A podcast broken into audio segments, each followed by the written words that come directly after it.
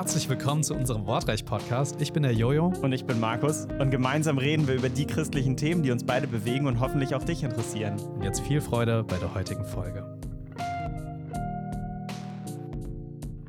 Wir haben uns mal wieder drin eingefunden zu einer Aufnahmesession. Man merkt, draußen regnet der Herbst ist angekommen. Und wir haben gedacht, wir machen mal wieder eine Gleichnisfolge, denn das habt ihr vielleicht schon mitgekriegt, wenn ihr regelmäßige Zuhörer seid, dass wir immer mal wieder in unregelmäßigen Abständen uns ein Gleichnis von Jesus anschauen wollen und gucken, was können wir eigentlich daraus ziehen und wie gehen wir mit diesen Beispielen um. Äh, es ist wirklich klar für uns, wirft das neue Fragen auf. Und da haben wir gedacht, dass wir uns ein ganz bekanntes Gleichnis wieder heraussuchen ähm, und einfach mal gucken wollen, gemeinsam, wir haben uns vorher gar nicht lang drüber gesprochen, ist da eigentlich alles klar oder wirft das weitere Fragen so für uns auf? Jojo, welches Gleichnis haben wir uns für heute rausgesucht? Es ist das Gleichnis vom barmherzigen Samariter. Und ja, das finden wir nur in einem einzigen Evangelium. Mhm. In keinem anderen können wir sonst davon lesen, aber Lukas berichtet es uns. Es ist nicht Markus, es ist nicht Johannes. es ist Lukas. Ist Lukas. und ja, ich denke, es ist ein ganz spannendes Gleichnis. Ich glaube, es ist vielleicht das bekannteste Gleichnis, weil viele ja. Nichtchristen dieses Gleichnis kennen. Ja, das stimmt. Ja. Also das ist vielen bewusst, ne? So, wenn irgendwie du als Christ irgendwie lebst und dann äh, Nächstenliebe, ne, so, dass man da irgendwie immer den Finger in die Wunde gedrückt bekommt. Ja, Leute wissen, Christen sollten Nächstenliebe ausüben und ist fast schon so ein geflügeltes Wort, ne? Da bin ich dir ein barmherziger Samariter oder sowas ja, genau. gewesen, ne? Ja, Richtig. ist fast wie eine Redewendung. Und wir haben ja auch äh, hier, äh, gibt es auch jetzt nicht Deutsches Rotes Kreuz, sondern den Samariterbund oder. Es gibt den Samariterbund, den Arbeiter-Samariterbund. Ah, ja. Das ist, glaube ich, ja, so ein diakonisches Hilfswerk, ne? Genau. ASB.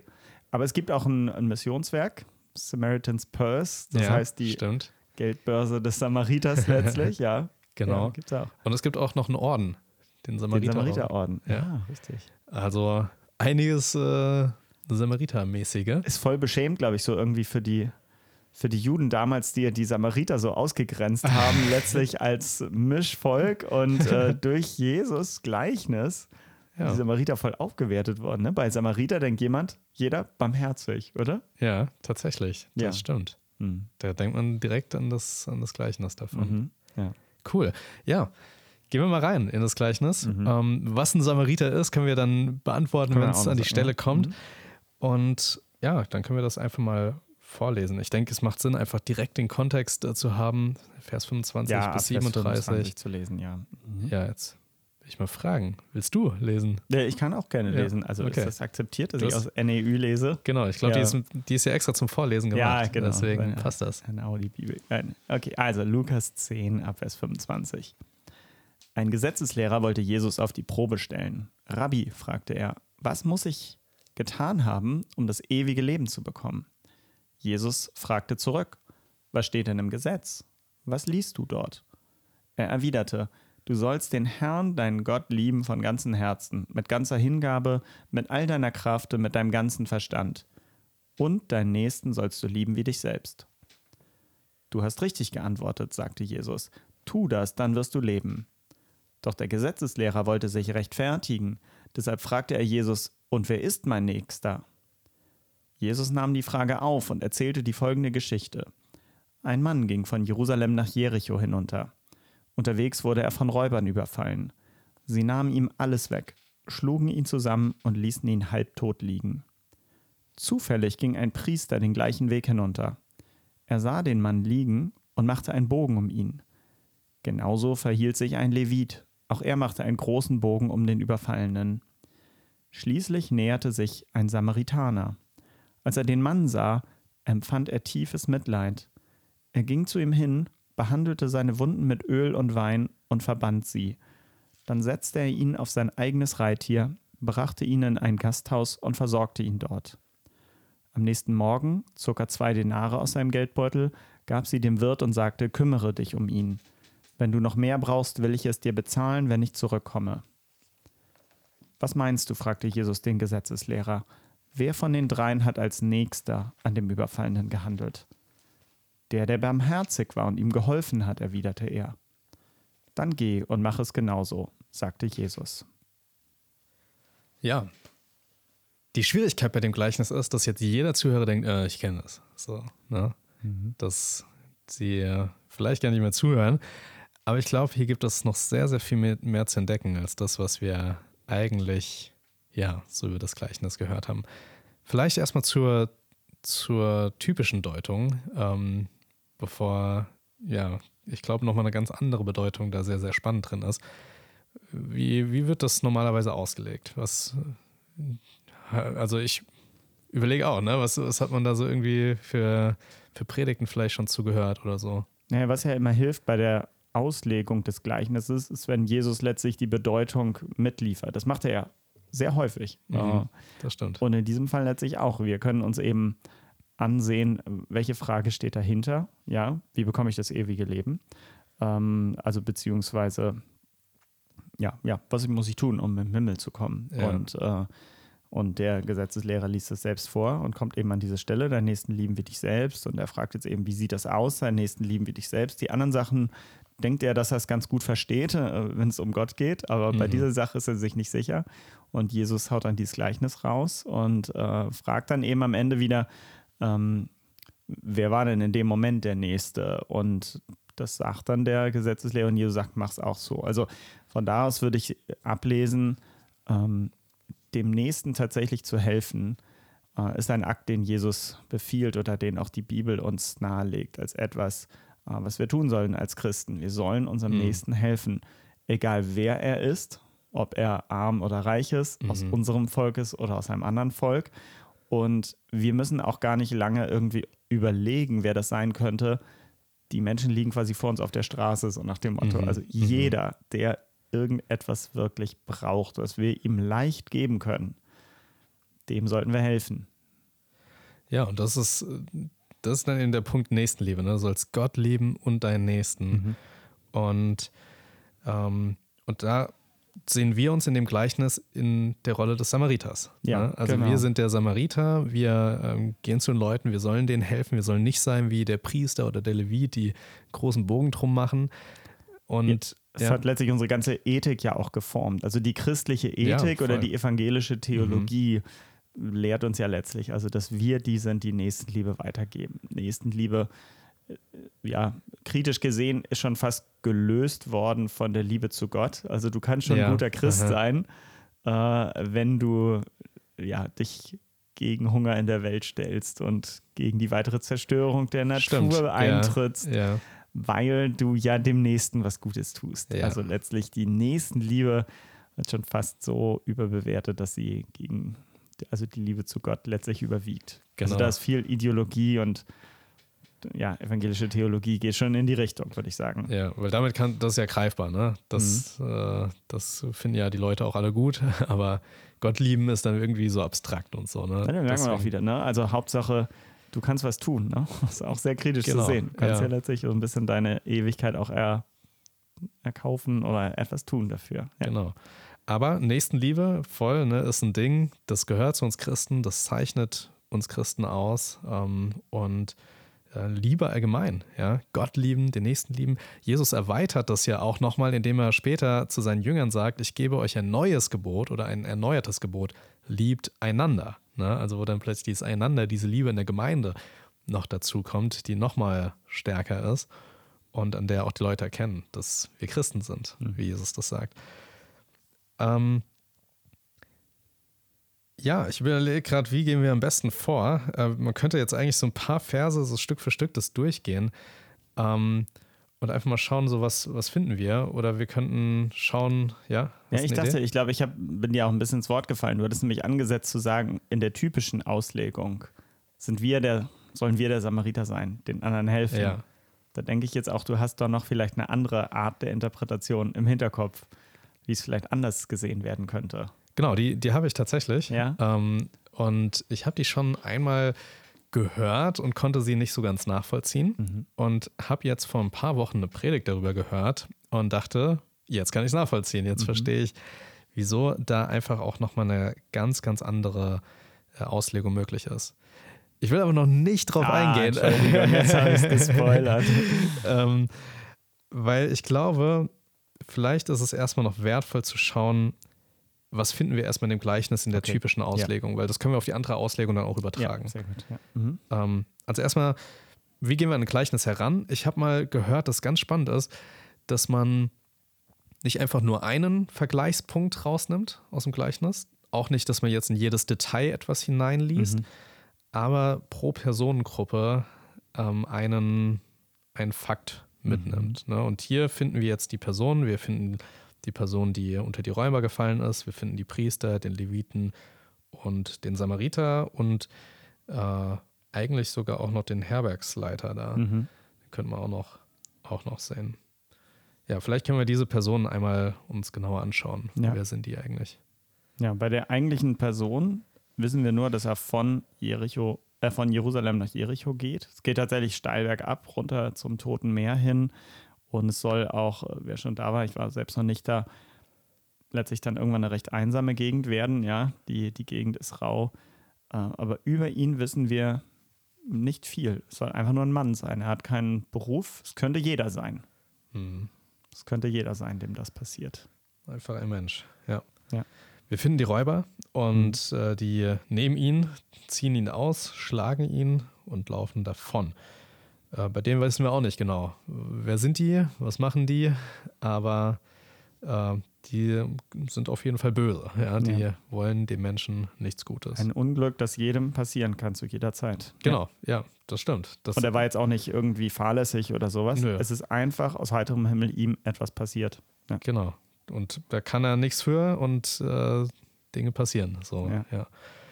Und dann kommen zur ersten Priester. Ganz mhm. spannend, ne? dass Jesus jetzt hier nicht sagt, hier kommen Leute, sondern er sagt ganz klar, ja, zuallererst kommt ein Priester. Also diejenigen, die den geistlichen Gottesdienst leiten, mhm. diejenigen, die das Volk führen, weil das ja, ähm, ja, kann man schon von Theokratie äh, reden in mhm. Israel. Mhm ähm, aber was halt auch mit klarer Führungsperson äh, stattfand. Also ähm, ein Priester, der in den Gottesdienst leitet, der weiß, wie es sein müsste, geht hinab und er sieht ihn. Und was macht er?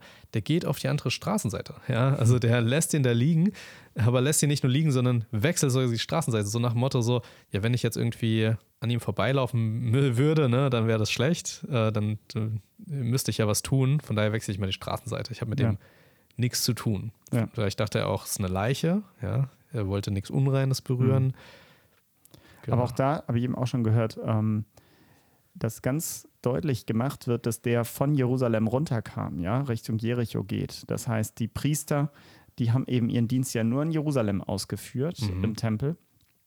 Äh, und wahrscheinlich war auf dem Weg entweder nach Hause, ja, dass er dort mhm. oder Verwandte hatte, aber sein Dienst war gemacht. Also, wenn er wenn man gedacht hätte, okay, der hat jetzt aber morgen da den Gottesdienst zu halten, der darf heute nichts Totes, Halbtotes oder irgendwas Unreines anfassen, sonst kann er morgen den Gottesdienst nicht halten. Dann hätte man vielleicht sagen können, ich kann verstehen, warum er es nicht getan hat. Mhm. Aber es ist ganz klar, dass er wie dieser Mann von Jerusalem runterging nach Jericho.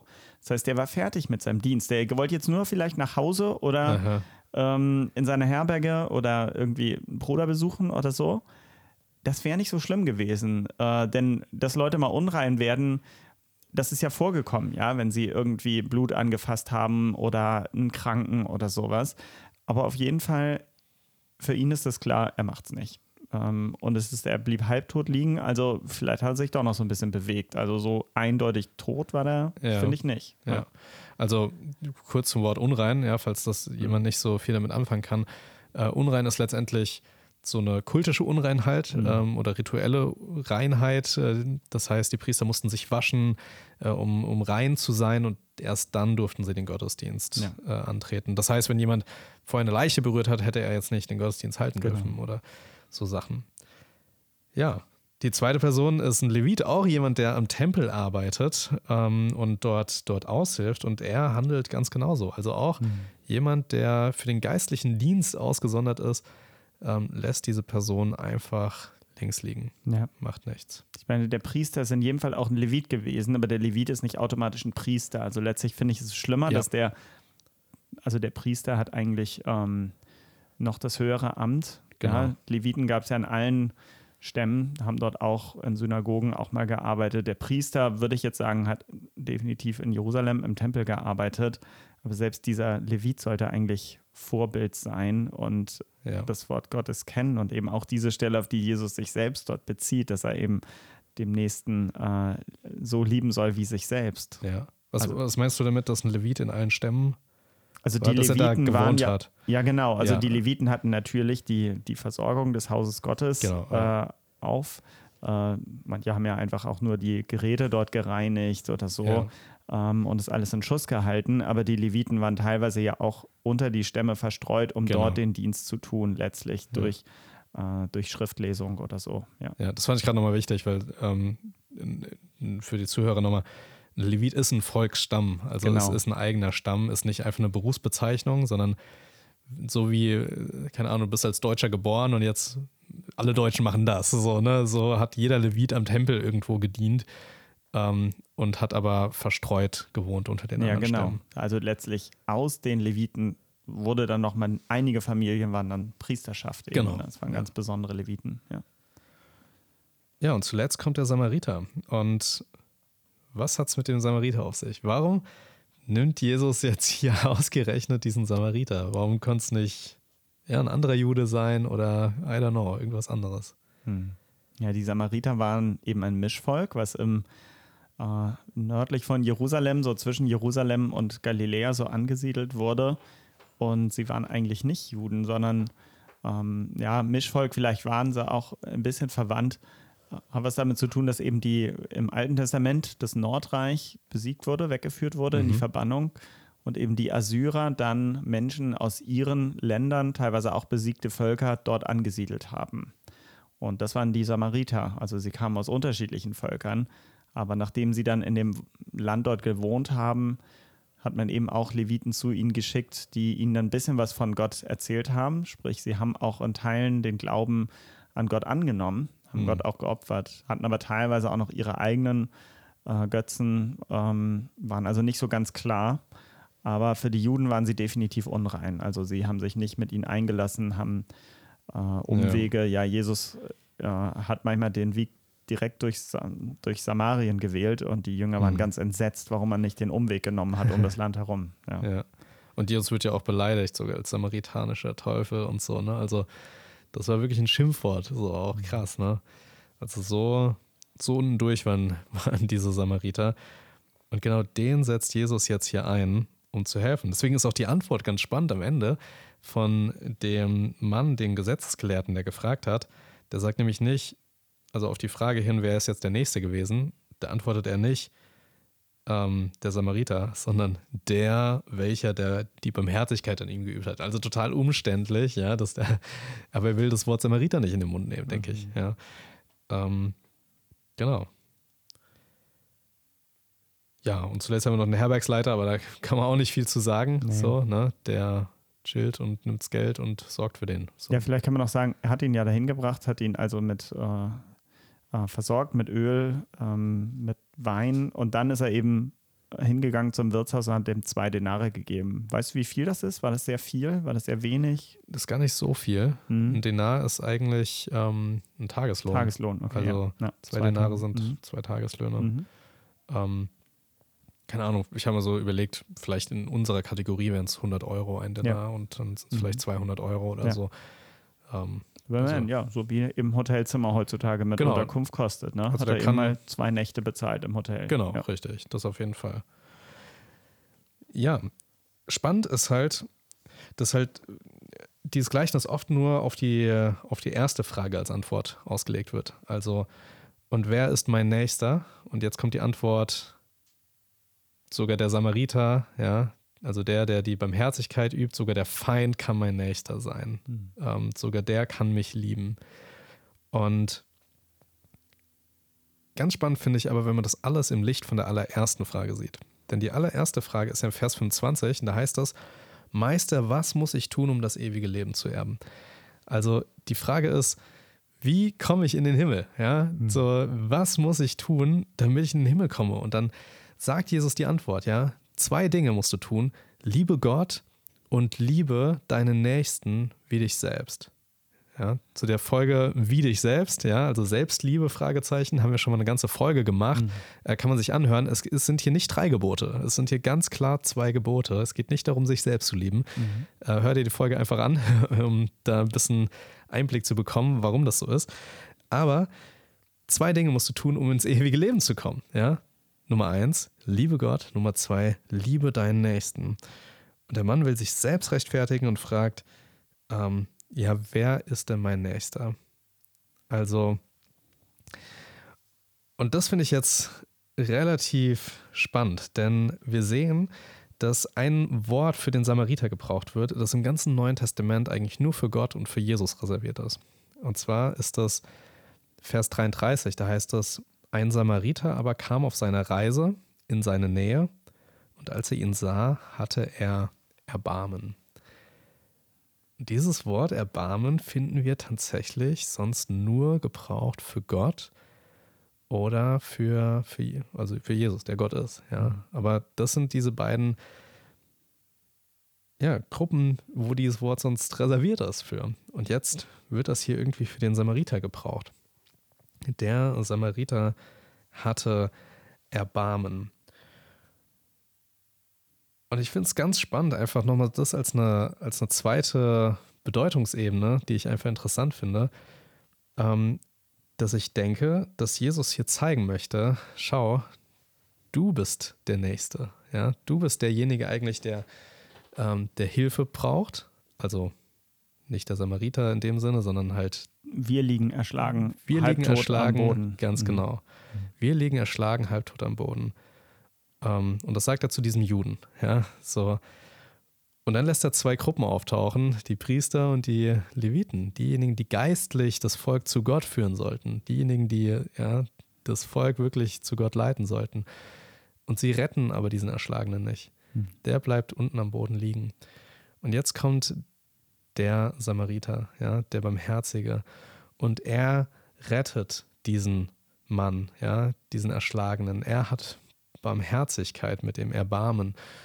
Und insofern finde ich einfach diese Bedeutungsebene noch ganz, ganz spannend, dass es auch durchaus darum gehen kann, dass Jesus hier gemeint ist. Ja? Dass Jesus derjenige ist, der unser Nächster ist und wir sind diejenigen, die hilfsbedürftig sind. Wir sind diejenigen, die die Hilfe brauchen und Jesus unser Nächster. Und ich finde, das hebt aber überhaupt nicht die Bedeutung auf, dass wir äh, nicht auch Nächstenliebe an anderen Menschen machen sollen, sondern Jesus ist unser Vorbild, ja, und demnach sollen wir auch anderen Menschen dienen und demnach ist das Gleichnis auch genauso, äh, ja, hat genauso seine Anwendung auf dieser Ebene. Aber das fand ich dann doch relativ spannend, dass ich das mal gehört habe, dass letztendlich alles um die Frage geht, was muss ich tun, um das ewige Leben zu tun, äh, zu haben? Und Jesus eigentlich auch diese Frage beantwortet, indem er sagt, lass dich retten. Ja? Mhm. Lass dich retten. Das finde ich voll cool. Also lass dich von Jesus retten. Ich meine, ähm, da gibt es ja auch wieder so ein, so ein ganz paar ähm, so, symbolische Dinge drin. Also zum Beispiel Öl und Wein tut mhm. er ja auf die Wunden. Und ja. ich glaube, da, äh, manche sagen, da kann man vielleicht zu viel reinlesen, aber ich finde es wirklich ganz stark, äh, wie in der Bibel auch ähm, solche, solche Dinge wie Wein, Brot manchmal, aber eben mhm. hier auch Öl benutzt werden, ja, wo man auch tatsächlich merkt, okay, äh, tut Öl auf die Wunde, ja, das hatte natürlich damals so eine desinfizierende ähm, Funktion auch oder wundenverschließende, aber Gott salbt uns, äh, wir sind ja letztlich gesalbt mit dem Heiligen Geist oder versiegelt damit, ähm, aber wir brauchen tatsächlich auch derjenige, denjenigen, der uns anrührt äh, und, mhm. und salbt, ja. Ähm, und eben auch da der Wein steht eben auch ganz stark für das Blut. Ähm, wir bluten, und was bringt Jesus? Sein eigenes Blut letztlich auf. Ja, ja. Mhm. mhm. ja und das vielleicht einfach als eine andere Bedeutung auch von dem Gleichnis, die Frage, äh, wie sieht das mit, mit meinem Herzen aus? Ja? Mhm. Sehe ich mich als dieser Mann, der erschlagen am Boden ist? Ne? Auch ganz spannend, dass wir uns sofort den Samariter in uns sehen. Ne? Also wir, wir sagen sofort, ich bin der Samariter. Ich bin der Held. genau. Jeder will der Held in seiner Geschichte sein. Genau, klar. ganz mhm. spannend. Ähm, aber was ist, wenn Jesus der Held in dieser Geschichte ist? Mhm. Ja, der kommt und, und Menschen hilft. Und bin ich bereit, quasi ja, Jesus so zu sehen, so mhm. dass ich selbst derjenige bin, der ähm, ja geschlagen ist. Hammer, finde ich total gut. Ähm, total gut. Jetzt dachte ich noch, vielleicht müssen wir noch über eine Sache noch so am Rand reden. Ähm, was ist, wenn wir einer der anderen beiden sind? Also was ist, wenn wir in der Gefahr stehen, der Levit oder der Priester zu sein? Ähm, wie häufig geht uns das nicht? Das nicht auch so, ähm, dass wir irgendwo jemanden an der Straße vielleicht leiden sehen. Also jetzt entweder wortwörtlich mhm. auf der Straße oder wir sagen, oh, wir könnten doch so viel mehr tun. Ja, also mhm. wie gehen wir damit um, wenn wir sehen, boah, ich habe jetzt vielleicht nicht massig Geld, aber im Vergleich zu den Menschen, die in Afrika hungern oder in den Menschen, die jetzt irgendwie in der Ukraine nichts mehr haben, habe ich immer noch was. Also warum mhm. muss ich nicht helfen? Muss ich nicht mehr tun? Muss ich nicht mehr von dem abgeben, was ich habe, ähm, damit ich nicht äh, in Gottes Augen bin wie der Priester oder der Levit, der einfach vorbeigeht und nichts macht. Ja. Hast du dich das auch häufig gefragt oder fragst du dich das? Ja, es ist, es ist natürlich eine total herausfordernde Frage und ich glaube, mhm. Jesus setzt ja auch oft Gleichnisse ein, die dann genau auch so den Finger in die Wunde so drücken. Ne? Ja. Ähm, wenn man das halt ganz extrem macht, also dann, dann muss ich ja ständig jedem was geben und das geht nicht. Genau, ja, das ja. ist nicht, nicht praktisch anwendbar, dass ich, wenn ich durch die Stadt laufe, jedem, der, der am Betteln ist, etwas gebe. Ähm, es geht auch schnell eben um den Punkt vielleicht Werksgerechtigkeit, ja, dass ich einfach nur das jetzt tue, um mein Gewissen zu beruhigen. Mhm.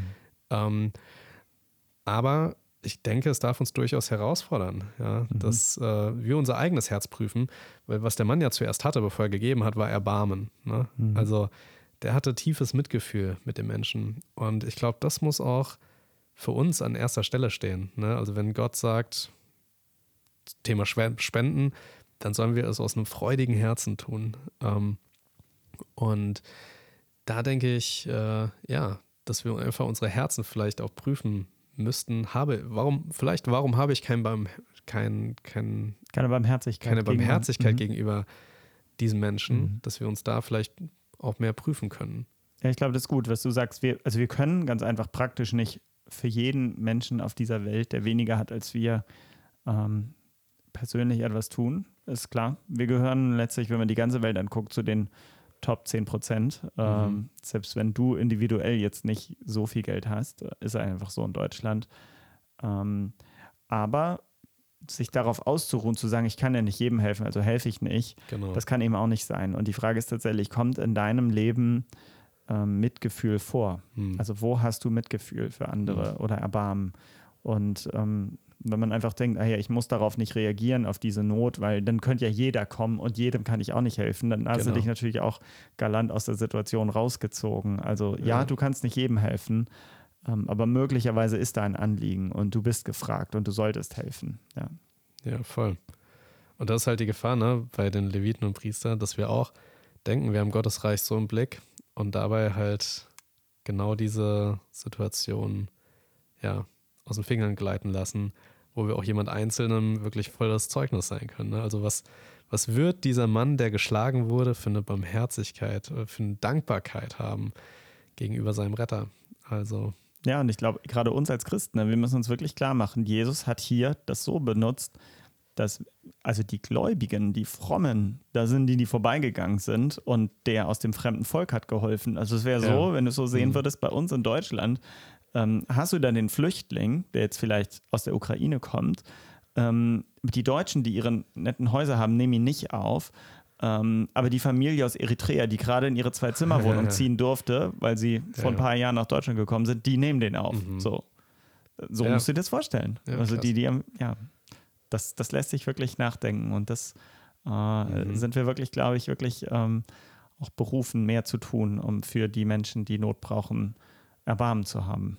Ja, und wenn wir halt auch kritisch hinterfragen, wenn es äh, Gemeinden oder Kirchen gibt, wo halt Nächstenliebe geliebt, gelebt wird, aber ähm, irgendwie die Liebe zu Gott irgendwie man sich fragt, wo ist die, oh, ja. dann müssen wir vielleicht auch den Finger in unsere Wunden stecken und halt fragen, okay, wo ist, also hier ist vielleicht Liebe zu Gott, aber wo ist unsere Liebe zum Nächsten? Mhm.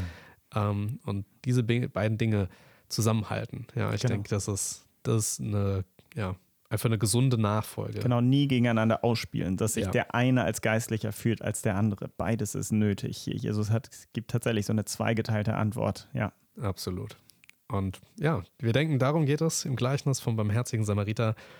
Ja, wir haben noch eine Frage vorbereitet. Ähm, wenn du die Folge auf Spotify hörst, kannst du gerne äh, schauen, ob du die Antwort weißt. Die war in dieser Folge versteckt und da freuen wir uns, ja, wieder, ich wollte schon sagen, von euch nächste Woche zu hören, aber ihr hört ja von uns. Ihr hört von uns nächste Woche. Macht's, Macht's gut. gut. Das war die heutige Wortreich-Folge. Und wenn du diese Folge mit dem Handy auf Spotify angehört hast, dann kannst du einfach unten an unseren Umfragen teilnehmen. Bis zum nächsten Mal. Ciao.